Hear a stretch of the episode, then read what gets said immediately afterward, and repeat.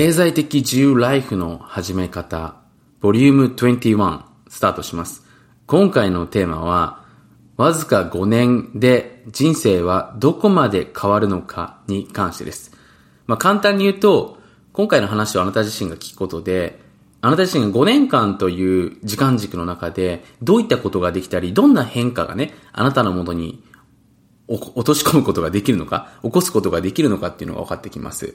で、まあそもそもね、変化したくないですっていう人もいる可能性もあるんですけれども、まあ結局人生ってね、いかにしてこう自分に飽きていかないか、まあ自分の人生に飽きていかないかっていうのが、まあ人生の醍醐味であるわけですよね。まあ醍醐味でもあり、僕たちが唯一ね、気をつけていかなければいけないわけですよ。まあ多くの人がね、例えばずっと同じ場所に住んでね、毎日ずっと同じものを食べて、毎日同じものを見てね、同じ会話だけしろって言われたら、ほとんどの人が退屈で諦めてしまうと思うんですよね。10億円あげるから頼むからそれやってくれって言われても、多分多くの人が諦めると思うんですね。で多くの人が人生で刺激だったりとかね、その新しい感覚だったりとか、まあ僕たちのね、遺伝子っていうものが求めてるわけですね。なので、その5年間の中でね、じゃあどういった変化を起こせるのかっていうのをね、実際に僕自身の、まあ、経験談も踏まえてね、今日話をしていけたらなというふうに思っております。で、まあこれ、今日のね、話では僕自身が実際に起業してね、本当にどこまで変わったのか。例えばね、多くの人がなんかビジネスをするとね、本当に人生が変わるっていうふうに思ってる人いると思うんですけども、本当にそうなのかっていうところですね。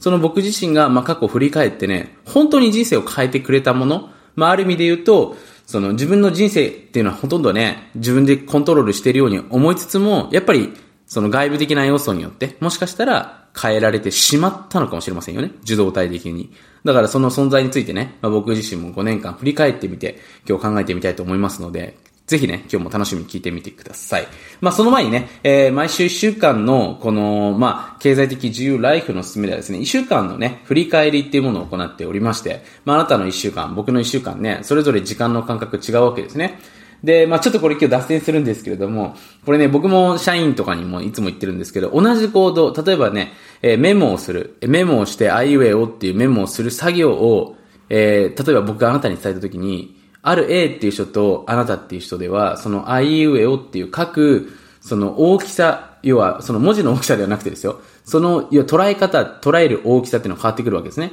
ある人は、例えば一つの選択をするっていう作業を、もう一日ぐらいかけてやるものだと思ってる人もいれば、そんなのもうあれじゃない、2分で終わる作業じゃないって思ってる朝飯前っていう人もいるわけですよね。で、要は何が言いたいかというと、物事を物事以上に大きく見ている人とそうじゃない人だと、当然ながらその日に一日でできる行動っていうのも変わってきますから、結果的に人生っていうのは変わるわけですね。だから物事をね、本当に大きく見ていかないっていうのはすごく重要なんですけれども、まあそのね、えー、あなたの物事を小さく見ていく練習として、まあ小さく見る必要はないんですけれども、フラットに見ていく必要があるんですけれども、ぜひ一週間の振り返り、で一週間でどんなことができたのかなっていうのはやっぱ振り返っていただけると、結構いろんな変化してたりするわけですよね。自分の過去の動き見て意外に一週間で俺いろいろやってるな、こんなことできたんだなっていう感覚が、実は自分の人生において本当に大きなね、財産になってくれますので、えー、ぜひね、そういう振り返りの方をお勧めしたいなというふうに思っております。まあ先週ね、9月12日、ごめんなさい、12日間ですね、日本時間日曜日ですけれども、あの、まあ、今日、えー、僕撮ってるのが今19日になりますけれども、今現在までの、えー、1週間でですね、えー、あなたが得たものはどんな感じでしょうか。まあ、僕ね、えー、今北米にいて、あの、ご存知の方も多いと思うんですけれども、えー、かなりですね、お金持ちが集まる地域の方に意図的にね、身を潜めるようにしておりますが、まあ、その中でね、いろんな部分学ばせていただいてるんですけれども、まあ、先週はですね、えー、まあ、僕の、まあ、友人ですね、えー、日本から来た友人でですね、まあ、それなりに会会社の年商もね、わずか1人か2人くらいの会社なんですけども、まあ、10億円近い、1人で年商10億近くやってる人ってそんなにいないと思うんですけども、えー、やってる友達がですね、ちょうど遊びというか、まあ、近くにね、ご近所さんってこともありまして、え、ご家族でプレイデートっていうのかな、あの、まあ、したりとかですね、えー、あとは、まあ、先週ちょっと天気がね、悪かった関係もあったので、まあ、その、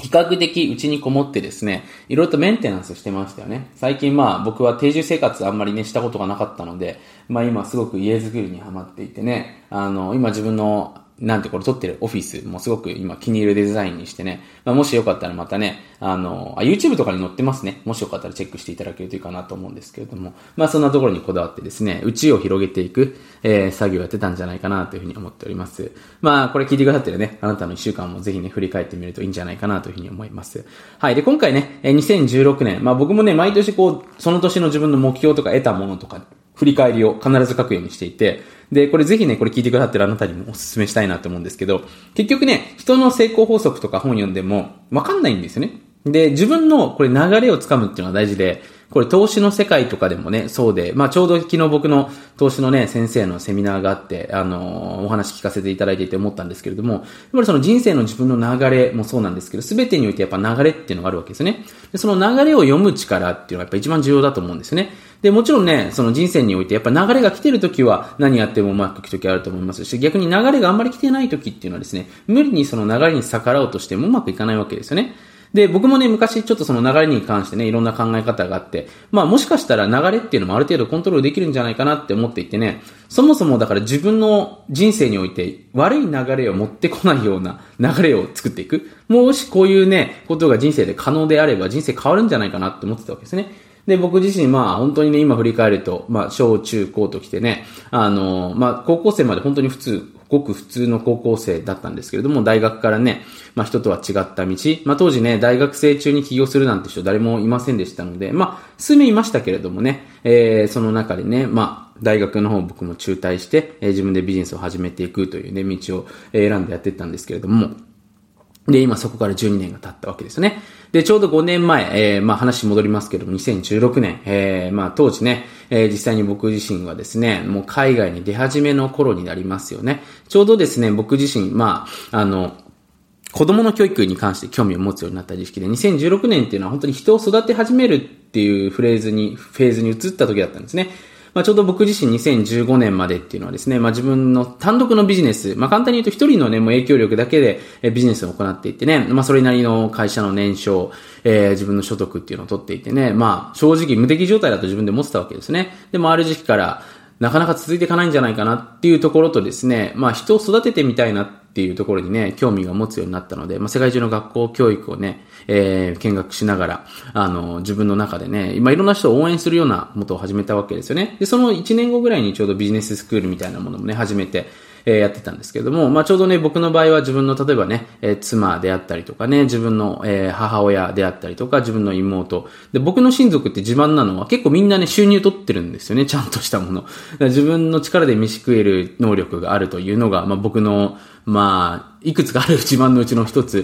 ていうところでね、それの方がですね、2016年から始めたところですね。で、それによって要は何が起きたかっていうと、今僕の周りで当時から僕が応援してた人たちっていうのが、やっぱりすごい自分のチームメイトになったりとか、まあ自分のね、その、僕が株主となって、えー、実際に日本でね、活躍している、本当に社長さんもたくさんいますし、えー、当時要はその僕が、あの、行っていたその偽善活動ではないんですけど、それによってですね、ものすごいいろんなところで、あの、なんていうかな、あの、いろんな形で幸せが実ってるわけですよね。で、もちろん、金銭的な部分でね、直接僕にリターンがある場合っていうのもありますけれども、僕の精神的な喜びだったりとか満足感としてね、えー、帰ってきてることがあってですね、すごくそれが良かったんじゃないかなと思っております。まあ、ちょっとね、そんな話は聞きたくない人もいると思うんですけれども、なのでね、この5年、2016年からのところで見てみるとね、当時僕はまだ、あの、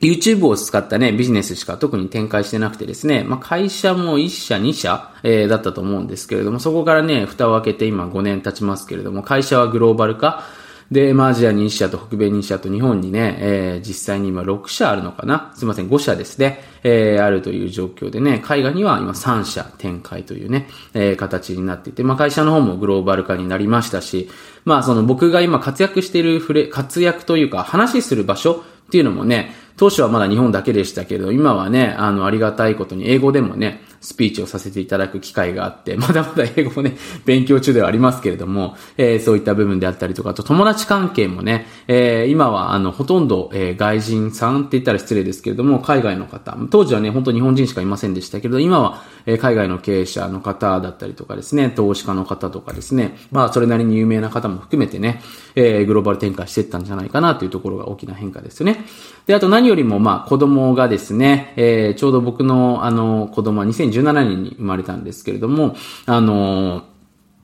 まあ、生まれましてね、海外を今拠点に生活の行っております。で、まあ、ライフスタイル面ではね、当時はあの、移動生活ね、えー、ちょうどまあ僕がマイレージとかを貯めてね、無料旅行をたくさんエンジョイしてた時期だったんですけれども、えー、そこからに2019年まではもう本当に年間100回以上ね、飛行機乗るようなね、もうすごい、ものすごい生活を今もと送ってたんですけれども、そこからね、えー、今年度からはものすごくゆっくり、えー、飛行機にあんまり乗らないようなね、えー、生活を送って、えー、まあ今北米のね、非常にあの、大きなお家にね、えー、住んでおります。で、ちょっとね、気になる人もいると思うんですけど、今3700ぐらいのね、えー、まあ、これはドルではなくてですよ、あの、ヘクタールっていうのかな。あの、スクエアフィートのですね、えー、ところに、まあ、住んでいまして、サウナもあったりとかね、あと、ホームジムもあったりとかですね、バスケゴールがついているような、まあ、想像していただけるとなんとなくイメージできるかと思うんですけれども、そんなところにね、えー、住んでおります。まあ、なのでね、5年という規模でね、まあ、それくらい変わるんだ、それしか変わらないんだって思う人もいると思うんですけれども、僕の中ではね、5年前想像していなかった以上のものっていうのが今手に入っているので、これがやっぱりいいかなと思うんですね。要は人間ってその想像以上に慣れたことに対する喜びっていうのがあると思うんですよ。本来だったら自分がね、今日の仕事これくらいかかるんじゃないかなって思ったものが早く終わった。これすごく大きな発見なわけですね。だから自分が案外ここまでいけるんじゃないかな。だから僕もね、海外に自分っていけるんだなっていうことが分かったことが結構嬉しかったんですね。ちなみに僕、海外、外人向けの本当に授業もしておりましてね、まだそんなに大きなボリュームではないんですけども、少しずつ少しずつね、実り始めていて、それもね、すごく僕にとっての、まあ、新発見。まあ、当初のね、プランではそこまで出るっていうのはなかったので、えー、すごく嬉しいなというふうにはね、思っているんですけれども、まあ、本当にね、5年という規模で、その、まあ、いろいろ学んだことはたくさんあります。で、やっぱりその、今回ここで伝えたいことっていうのはたくさんあるんですけれども、やっぱりその流れですよね。人生の流れをいかにして作っていくのか。で、その流れを自分で作っていく力もそうなんですけれども、自分以上に大きな流れっていうのは人生にたくさんあるわけですよ。だ僕もね、起業した時っていうのは SNS の波がまだ来る前、だ YouTube でね、ビデオをポストするなんて発想自体もそもそもなかったですし、何かそのね、えー、SNS っていうのは当時本当に人見つけのためとかね、人の、なんていうのかな、こう裏側を見たい、その、なんていうのかな、本当に覗き見みたいなイメージですね。そういうもう本当に感覚だったりする、僕の大学時代っていうのは。ただそこをね、僕がビジネスに使うところから始まってったんですけど、だからその波に乗れただけなんですよね、簡単に言うと。だから運が良かったと言ったら運が良かった。自分の実力と言ったら自分の実力。どちらの見方もできるかと思うんですけれども。で、そのようにね、実はその、この世界っていうところを見てみるとですね、そのビジネスだけの波に限らず、結構人の波っていうのもあるんですよね。当然ながらね、僕も今、ね、チームメイトとか自分の社員に入れてる人たちって、やっぱりリズムが良い人たちなんですよね。すごく。だその人の人生がすごく変わろうとして良い波に入ってる人たちをえー、僕の会社に入れたりとかチームに入れたりとかしてるから、実際に僕自身の流れも良くなっていくわけですね。だからそういう人の波波っていうのもそうだし、その街の波。だこれからね、例えば日本って今、まあ人口だけで見てみるとね、すごく衰退してってますけれども、まあこれからね、まあ経済に関しては、まあ、比較的明るいんじゃないかなって僕は思っていて、まあ、そういった部分での波を感じれるってことも一つ大きな要素だったりしますよね。でそういう自分ではコントロールできないような波にいかにして向かっていくことができるのかっていうのが一つ。で、もう一つやっぱり重要になってくるのが、やっぱりその自分のモチベーションポイント、自分のその目的ですよね。そこが、やっぱ資産構築とか資産形成とか、その自分寄りの考え方ではないものにどれだけシフトできるかっていうので、当然期間で得られるものって変わるわけなんですよ。どういうことかっていうと、お金だけをね、目標に僕もね、えっ、ー、と、2010年から、まあ、12年の間やっていてね、当時、えー、資産でね、3000万程度。まあ、なんとなくね、3000万程度作れたらいいんじゃないかなと思っていてね。で、実際に年収もね、それくらい取れればいいと思ってやっていてね、実際24ぐらいの時に、それくらいのステージを達したんですけれども、その時にやっぱモチベーションが一気に下がって、その24時間の、その、なんていうのかな、